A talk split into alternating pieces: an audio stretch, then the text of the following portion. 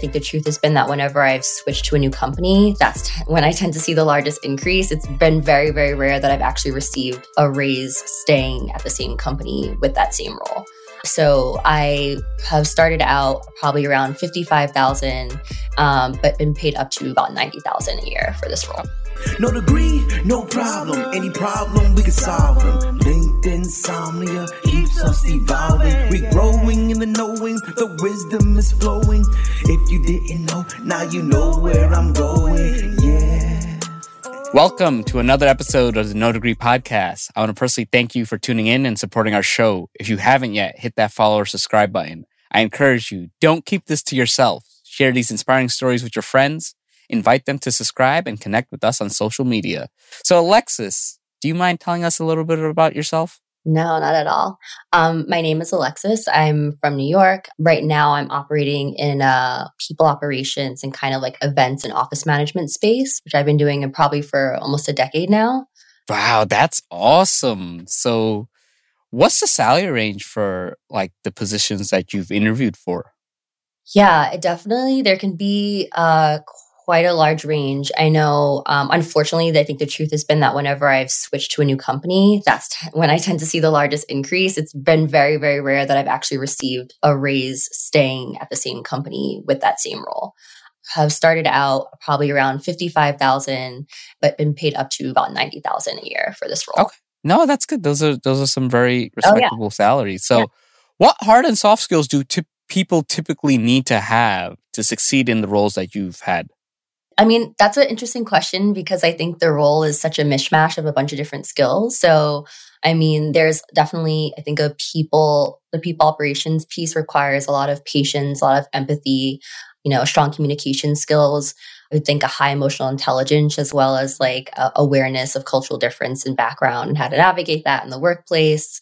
But honestly, other than that, I don't have any like technical um like certifications or anything like that. I mean, I'm a millennial. So I remember I started to learn how to type on a PC when definitely by at least like the fourth grade. And yeah. I was born in 1992. So like to that those skills and just being a New Yorker, to be honest, I feel like played a big role in how I navigated. Um, but prior to stepping into this, I studied criminal justice and I was a paralegal. I was on Wall Street. So it was a very, very different environment. And so that's why I'm like, honestly, it was just like being really curious, I would say, and just like really scrappy. It's a very physical job. A lot of times could be, you know, very taxing, but yeah. So just highly, highly self motivated as well, I would say. Were there any courses or resources that really helped you level up?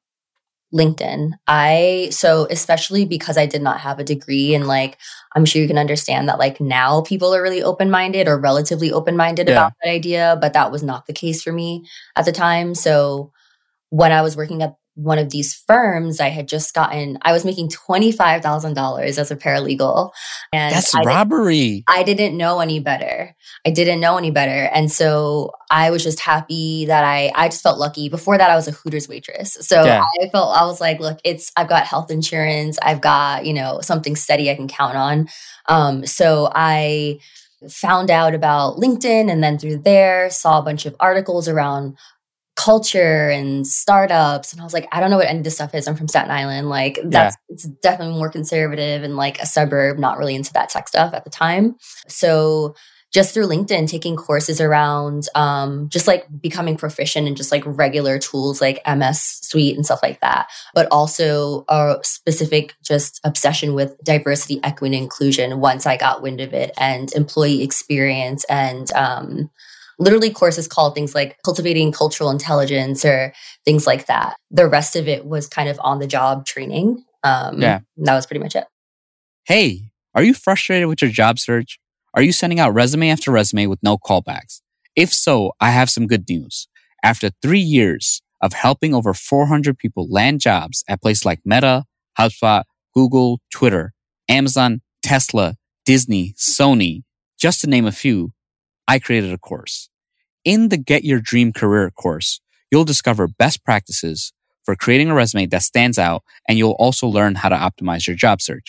It covers every aspect of the job, including resumes, application strategy, networking, LinkedIn profile optimization, interview guidance, and salary negotiation. You will also get a behind the scenes view of how recruiters use LinkedIn to find candidates. And of course, you'll get resume and cover letter templates. Get one step closer to your dream job. Sign up at the link in the notes below. Nice, nice. Now we got to go back. You said Hooters. Yeah. How is that environment? And like, how much does a Hooters waitress make? That environment is it was definitely one of the more challenging jobs I've had. And I also always bring it up in regard to a very thorough onboarding process. Yeah. I don't think any company I've worked at since then has met that that level of onboarding. It's extremely intense. It's a lot of training. There's a magazine, there's a video, there's um, a bunch of tests you have to take. So not only are you supposed to be very, very friendly, very, very attentive, you are also transferring bus bins to the back um, and cleaning up tables, getting under the like you know fixing wobbly table Yeah. there's like a mouse sighting and so you're like going with a, a dustpan in the back but you can never wear your hair up in a ponytail for example and you always have mm. to have lipstick on and so it was kind of like an impossible standard but also very much part of being a woman as a metaphor in a nutshell Yeah. and i mean that's probably if i think about it more so than working at a law firm which probably influenced my diversity interests but i think in terms of like creating a truly inclusive environment, a workspace that's efficient, but also is like dripping with empathy, I think comes from working in hospitality because Yeah. extremely anybody that's worked in hospitality will will tell you how extremely challenging but rewarding it can be because you learn Yeah. amazing skills. So Do you mind sharing like Oh, how yeah. much a So, Hooters waitress can make? What I made, um, I just remember being broke all the time, to be honest. I remember that at the time I was living with my stepdad and mom in Westchester. So I spent a lot of money just commuting down to Hooters. And then you pay for your own everything, like the shirt, the sneakers you have to wear. So once again, robbery. So I wasn't pulling much more than like maybe a couple hundred bucks a night, if that. But I didn't really see any of that money because, like, I don't know if you take the Metro North, it's like $179 a month or something. Yeah, like yeah, that. yeah. But it was no regrets. It was a great experience. I keep um I keep I keep this on my refrigerator so that Okay. I never forget like what the, yeah, what the deal is and where I'm at and where I'm capable of going from there. So No, it, it's really cool how you transfer from that environment. Now, what were some other tough scenarios that you had to deal with working in an environment like that? it's not very different than like the challenges I face now. Like there's not Yeah. a, there weren't a lot of people that looked like me and so I'm held to a certain standard of performance, but there are certain systems in place in regards to like you know, getting shifts more than other girls was something that was really difficult. Also, I'm not like a white European girl. So like Yeah. so that like if I'm standing next to maybe a blonde Norwegian girl, no offense to any blonde Yeah, Norwegian yeah. like it's a little bit sometimes harder to stand out depending on who I'm looking at or where they're from. A lot of the Hooters clientele were tourists coming Yeah, from yeah. Europe. Um, and they also had a misconception that it was kind of like a brothel. And so, you know, but again, like a lot of these things are absolutely things I've experienced like at start, Yeah. like men hitting on you when they shouldn't. Um, all of my managers were men, but they set the standard for like how I was supposed to perform, not being paid fair wages, not very different. Yeah. So all the stuff that people typically So, I mean, that's sad that it's like, damn, like the startup world is just like Hooters. And which one is sad? Is it sad that startups are like Hooters or that Hooters are like startups? I mean, both ways is sad. Yeah, I, yeah. I don't know. Either way, it's, it, it's just know. not. Honestly, not this is not this is not to like condemn Hooters because like I went there for the chicken. Like I knew I was what I was getting into. Like I I was there for the discounted chicken and that's what where my eyes were at. So it was never supposed to be like a long term plan. It, it served the purpose and it was a good good Look, I can't blame you. I worked at Popeyes and know the I, deal. I took extra chicken during my lunch break. So I, no yeah, chicken yeah. left behind. Yeah. yeah, no you chicken know. left behind. So, in the jobs that you've had, were you ever asked about not having a degree? Yeah. But not very often. There's only honestly one time that I can ever think of, probably because of that saying, like, you forget what people say, but you don't forget how it makes you feel. Yeah. I remember it was ironically after I had already accepted an offer at a firm. And during my first week, maybe like two days in or something, the like this office admin essentially took me out to lunch. And during lunch, she started questioning me about like, so, you know, did you go to school or like, did you try or why didn't you, did, if you did, why didn't you finish? Do you ever think about going back, et cetera, et cetera? Um, and it was super awkward. At this time, I was Yeah. probably like 22, 21 Yeah. maybe. Um, and so yeah, I don't really remember how I answered. I think at that time in my life, I was still very ashamed. And so what I know one of my go-to answers was like, oh yeah, and I plan to go back, which is bullshit. Like I Yeah, never yeah. planned to go back in that moment. Um, but I felt like it was better than saying, I failed at this thing you think I should have. You know what I mean? Yeah. But yeah, interesting that it happened after I had gotten the job. Yeah. No, So that's interesting. Some people they need to mind their own business. You Thank know, you. like yeah. and it's you know what? You can ask, but it's how you ask. You know, it's it's like you could say, "Oh, did you finish? okay, cool." You know, then it's like, "Why didn't you finish? What was the Or if you were ever to go, if you were ever to go back, do you think you would study what you did before? Or, you know, there's so many ways to be curious Yeah, yeah, yeah, critical. So yeah. Be curious, but not like like you're in interrogation Yeah, like if no you commit a crime. Like, what are you asking for? So, if you could create a blueprint of your success to pass on to someone else without a college degree, what would it look like? What would they do? What wouldn't they do? I think it's a lot of um, like stepping outside your comfort zone. I mean, because from the very beginning, um, transitioning from um, a paralegal to wanting to then work at a startup, it was a lot of people saying no. And honestly, I was surprised. I was like, I'm a smart girl. Like, why can't I be a receptionist at your office? Like, Yeah, yeah. I'm qualified for more than that. So I think I'm a big advocate of like shooting your shot regardless of regardless. So Yeah. I think being willing to do that, I th- definitely have built up a high tolerance for rejection. I think people see a lot of like LinkedIn posts and things being like, I just got this, I just got that. So I try to be really honest that there was a lot of um a lot of rejection and having to be resilient about that. So I think just in general that would benefit anybody's career and at networking. Like I was- uh, watching some of your videos, obviously, but also there was a post that you had, um, and I was looking at some of the comments, and a lot of people have this sentiment of realizing that the pandemic changed the game in a big way, Yeah, um, especially for people like yourself and for me. I did the same thing. I went into my LinkedIn. I'm like, who who am I connected with that I've never spoken to? That like I don't even remember how we got connected. Like, let's just put time on the calendar and have like a half hour, hour conversation. So I think that has also been a big part of it because most of my roles have come from referrals or folks that I've already worked with at their company that have called me up later and been like, we have this project, or do you want to come and see what this is about here? We're building this. And that's been like the bulk of it. So yeah, I would say like nurturing your network in an authentic way, being willing to, to take risks and and to fail. And just being really resourceful. I am in the camp of if you're getting the answer no, you're asking the wrong person. So maybe that goes into like just being persistent and crafty. Uh, to your point, it's not always what you say, it's how you say it. Yeah, and I and I also would say that I learned to use what I thought were weaknesses as strengths, especially my femininity. I was definitely I presented physically very very differently at the beginning of my career, and as I got comfortable, I realized that I started to grow up my nails and I started to have my hair out and I started wearing more pink because these were things that at a firm were all like a law firm that's not the environment for that. You look Yeah. like, you know, Elle Woods from Legally Blonde essentially, and it's not a good look. Yeah, Um, yeah. But now those are the things that are like my fingerprint. Those are the things that like people recognize me for my click clacking heels in the office and like stuff like that. So yeah, I think it it pays to be patient in your authenticity. yeah. So, what's your backstory like? How was high school like for you, and would you want to be in high school? Um I- high school was, I mean, you know, it's high school, so it's not perfect. But I always say that like compared to what I see in the movies or whatever, it could have been worse. However, like it was it was challenging because like I said, I grew up in Staten Island. Um, and it's mostly like a white community, pretty much religious, uh, and very small. And so it was really hard, but also just weird. Like I graduated high school in 2010.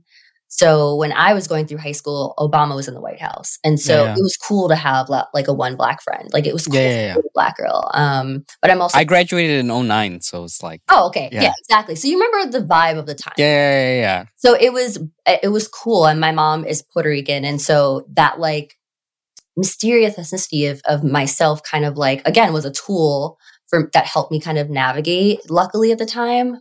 But I was ready to get out of Staten Island. I haven't lived there since I graduated high school. At the time, I was really into and still i'm just really into music. So I thought I was going to go to school to study like like uh, managing artists. Um, yeah. and maybe even learning to produce music. It's something that I still think of as like another chapter of my life career, possibly. Yeah. And I was really into art as well. And no, that's awesome. So you mentioned that you did go to college, and I'm asking it in a oh, nice, yeah. curious way so yeah. that other people can listen to figure out, like, hey, you know, who is it right for? What were the things looking back, like, hey, you know what? I should have realized that this wasn't for me. So how was that experience like for you? Yeah, I actually gave it a try twice. So first I went to St. John's University and then I transferred out and I went to St. Thomas Aquinas College, which is in Rockland County. Yeah. up in New York. Uh, the first time I was really excited to go to college because it seemed like independence, which I think is like what a lot of kids think. But I wasn't really sold on it. I have a lot of vivid memories of people telling me flat out, like, you are going to be a failure if you don't if you don't yeah. a degree. So I went in for I think communications at St. John's, um, but I hated. I don't know. I felt very stifled, and then I fell into a deep depression, to be honest. And I found it really hard to navigate school, so I dropped out. And then I enrolled in another school, like a sem- right after, like a semester after. Yeah. And I don't know. I didn't really have an interest in being in the environment. I didn't resonate with the students there. To be honest, I also had a really hard time feeling like the students wanted to be there. And I think that's a big part of what's exciting is when you connect with someone who's excited about learning. Yeah. And it was kind of just like high school. Like it wasn't a matter of like not, you know, feeling left out or anything like that. It just, I just didn't really feel like it was for me. While I was there, I think in an effort to kind of find something that was interesting, that's when I discovered criminal justice as a major and switched over into that. And I really, really loved that. Yeah. I think once I discovered that I really loved the idea of justice, I was like, okay, I want to apply this to things. So eventually, you know, I think that's an interesting uh, progression from studying criminal justice to working at a law firm to now being very much in the DEI space. It's a trend that I think followed all the way, but yeah. I just felt like the school environment wasn't, I couldn't apply it quickly enough. Yeah, you felt it was like way too theoretical, way yeah, too it abstract. Was expensive. It was so expensive. Every time, all the time, all I could think was, this is so expensive. I can't believe how expensive this is.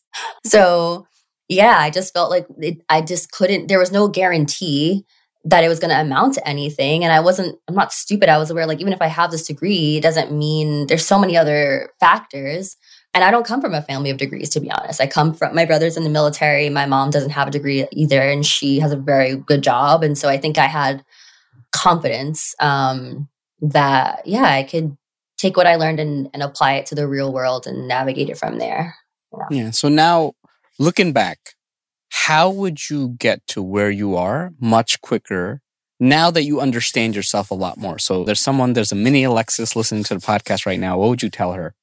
That's kind of a different question than than what you first said. Yeah. Um, I would say for like if I was talking to a younger version of myself, I don't know, I'd probably just like try to convince myself to stay authentic, continue like um, yeah. don't worry about fitting in, it's going to pay off later, um, kind of thing. But no one believes advice coming from older people. So I probably yeah, yeah. listen to me. I yeah, no, I got it. So looking back at your career, what would you say is your biggest accomplishment? I think it's finding my way to creating inclusive spaces. I think that whether it's um, like pushing back and creating more room for policy that supports like working uh, parents so they can return back to work or taking a look at like our interview uh, practices and asking are they really equitable? Or even just like celebrating joy like we did a lunar new year celebration the other week which is something that like i'd never done before. And i felt excited that folks that know i don't identify as part of that community wanted to include me and you know. So i think like it's very kumbaya but like i think that makes it worth it for sure you know? Oh, that that's amazing because it's like we need the practices to be more equitable mm-hmm. so that people who normally have a harder time not because of lack of skill but because of the biases and the systems that they have to overcome actually have a fair shot. Now the other thing is you've obviously had like a career you know ups and downs. What would you say is the hardest thing that you went through you know, being disappointed or betrayed by coworkers, especially managers I've had in the past. I think that as someone that is always looking for a sense of mentorship, I'm really drawn to that.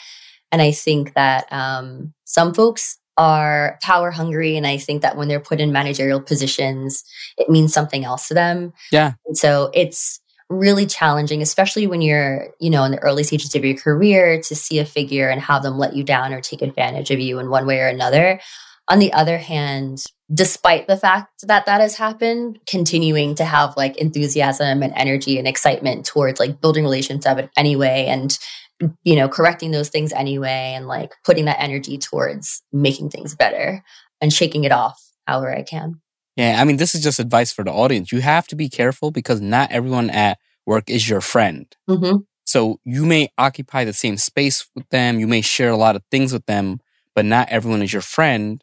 And you have to be mindful because a lot of times when people get in trouble, it's their coworkers telling on them. Right. Right. They're jealous. They're thinking about, oh, Alexsis is really good. Let me go tell on her. Especially me- in this environment where, you know, job security feels scarce. Like people Yeah. kind of crabs in a barrel mentality. I think especially since the pandemic, that's where the bulk of these experience the negative experiences started for me. It's I think there's a desperation and people are like, well, it's you or me. You know what I mean? So I better Yeah. you out. so it's it's um it's disappointing. But at the same time, that's just an individual. That's yeah, that's a product of a system in place. You know, you Yeah, don't yeah. blame a person for people should be held accountable, but I also believe that desperation is bred from decisions that are made by people that have nothing to do with. You know what I mean? yeah, no, of course. Because if you have a system that incentivizes that behavior and that rewards that behavior, people will do that, right? Exactly. Like I had a, I have one of my friends, there was a coworker who was doing something they were not supposed to do. And his manager asked him, do you know of this? He knew, but he said, oh no, sorry, I don't know of anything. And it wasn't too bad. It was just, he was browsing things he shouldn't have been browsing. Gotcha. And then, so he said, Hey, I don't know. Uh-huh. And then he, he mentioned that he never got on management track after that. But he was like, look, I'm not going to go tell on my coworker. If you guys discovered he did something, you guys can take action. But he loves his kids and I don't want to play a part in that decision to get him fired. Like Yeah, and also what like that's so awkward for that Yeah. person who's telling because like I wouldn't want to work at a company that's forcing me to like rat yeah, other employees because that's that's a larger again it's a larger Yeah. issue. There are other you know players at the top. So. yeah. So it- Yeah. it's just a very tough situation to be in. But he was like, he's, yes, he lost out on that, but he's like, he's proud that, you know, he, he did what he thought was right. And I think it's really important to stick true to your beliefs and all that. But, uh, yeah, just be mindful, protect Yeah. yourself, make sure you document things and all that. Uh, now let's of, let's talk more about the DEI space. Like, how do you learn more about the DEI space? Like, wh- how do you go about it? I mean, there, how would someone get more involved in that space? I think the best thing about the space is that it's because it's all about inclusivity and diversity. I find that literally anybody can step in- into it because everyone has like a value or something like that. I think the biggest thing is getting really comfortable with um, starting with like, oh, I don't know anything. I don't know shit. Like anything I thought I thought I understood Yeah. is not true. So there's a lot of like free information and courses online, but also I've done because of my close proximity to people operations, it's a lot of time just part of the job, whether it's through, like I said, supporting actual hiring processes or the events that you create, even the workplace layout, things like that. But I also had done some work with different consultants and things like that, especially during the pandemic when people were really, really ramped up about George Floyd and everybody was really interested Yeah. There was a lot of opportunity to assist companies and do that kind of like coaching with leadership and focus group work.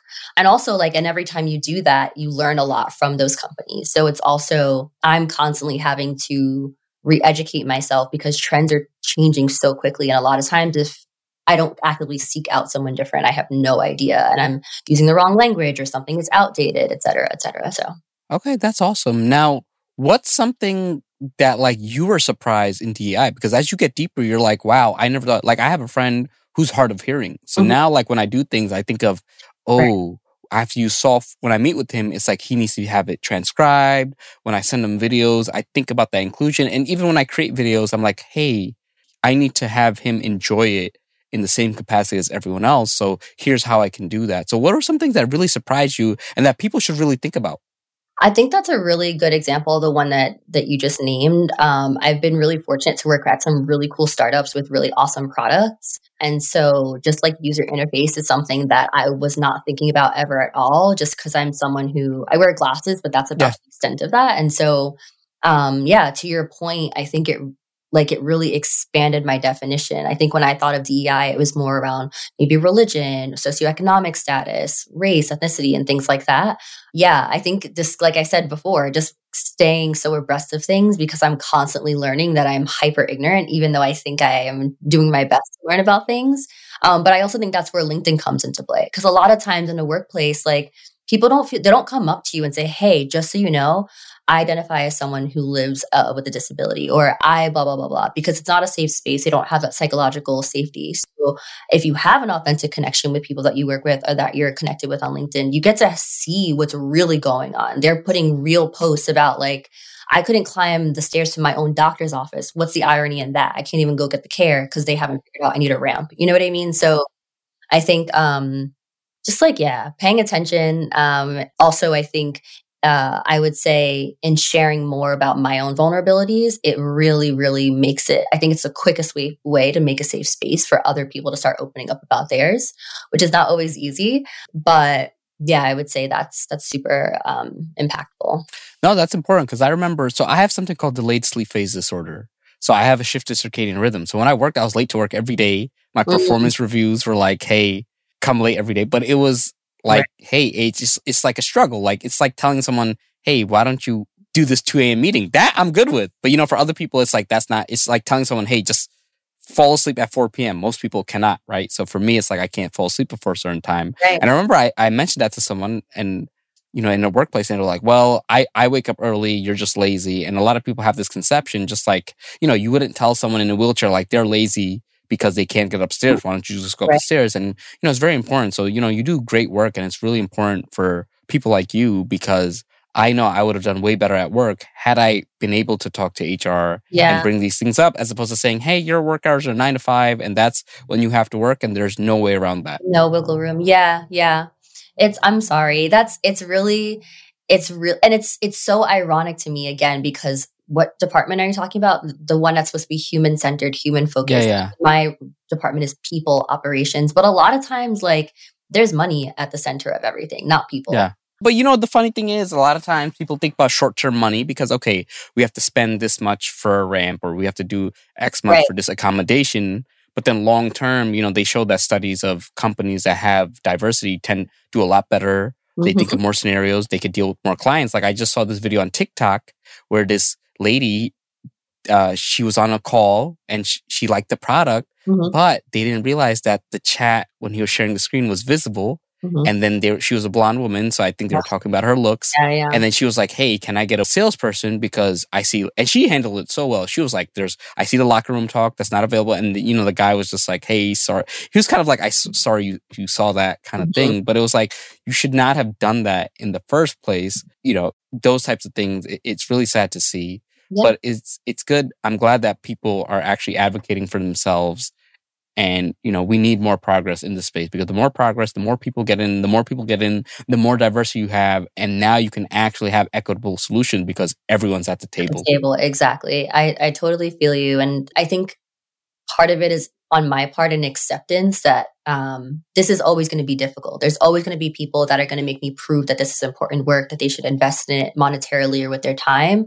But you know, similar to how you have a calling for no degree because it uniquely yeah. resonates with you. That to me, it's like not optional because I can't, I can't work at a space where DEI is not a priority. Yeah. I literally won't be able to progress. I won't be paid fairly. I'll be harassed. It's not an option. So if I'm going to, no matter if I'm in the room, like we're going yeah. to be uh, assessing how diverse, equitable, uh, and inclusive it is. So I'm glad that companies seem to have an interest, but I really hope it stays because it's also extremely, you know, heartbreaking and infuriating to have seen so many posts and so many social things literally two, three years ago from all these companies making promises around social action and justice.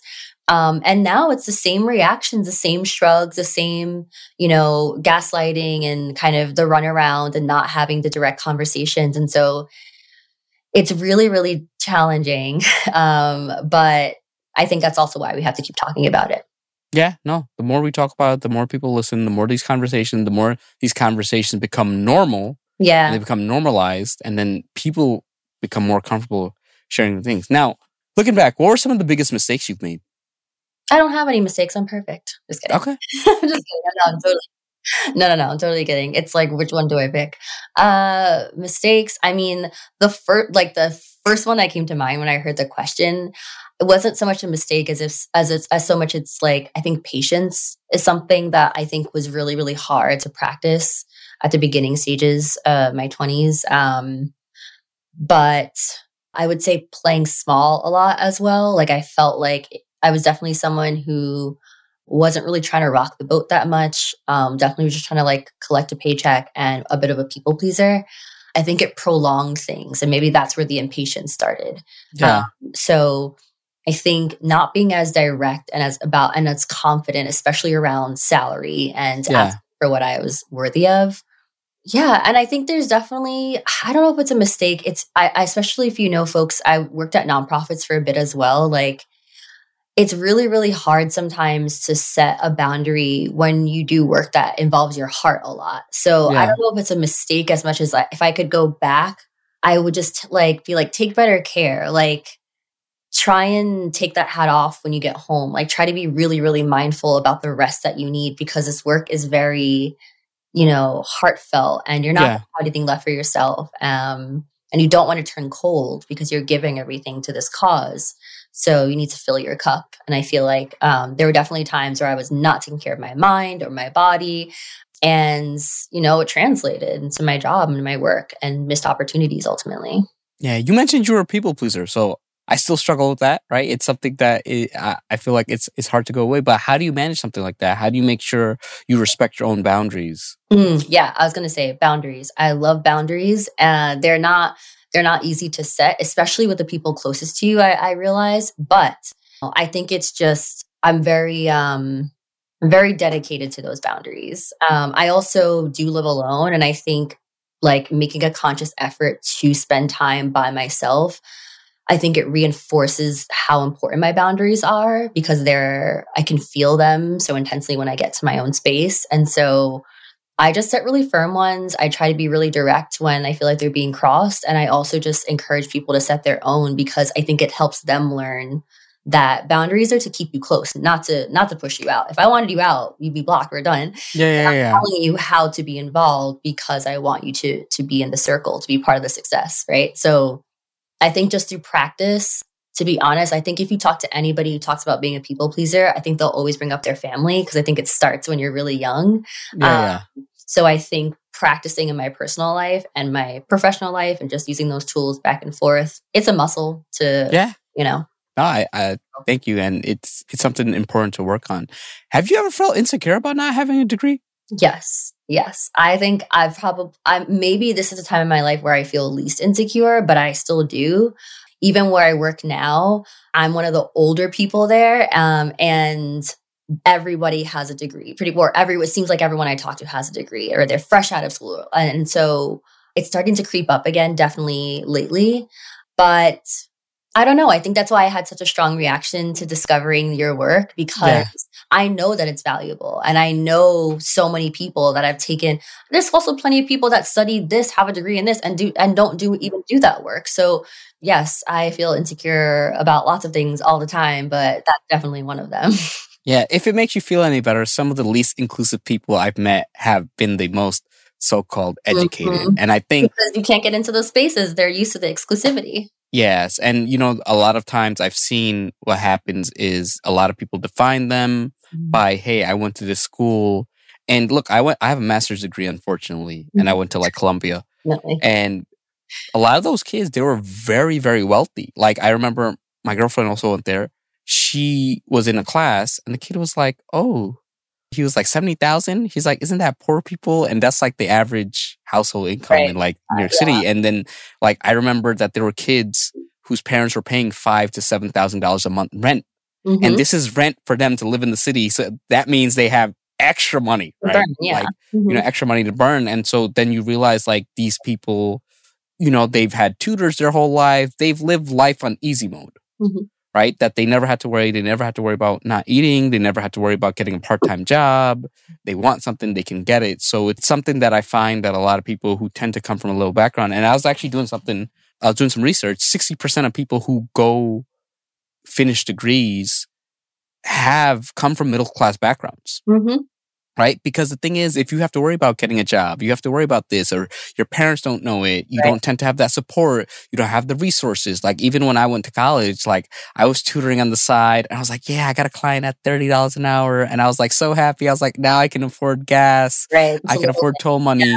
Whereas like other people, it's like, oh yeah, that's what their parents just give them, you know, just That's for like- insisting. That's what they're tipping at the diner. That's like yeah, yeah, yeah. It's something interesting. So I, I think it's really important that people like you who have your background, who have your empathy, who have your knowledge mm-hmm. are are in the space. Now, what are your future goals? I'm looking to really like make some waves in the culture, employee experience, and DEI space. I think like for me, like I think this was definitely a really cool, I think storytelling exercise for me.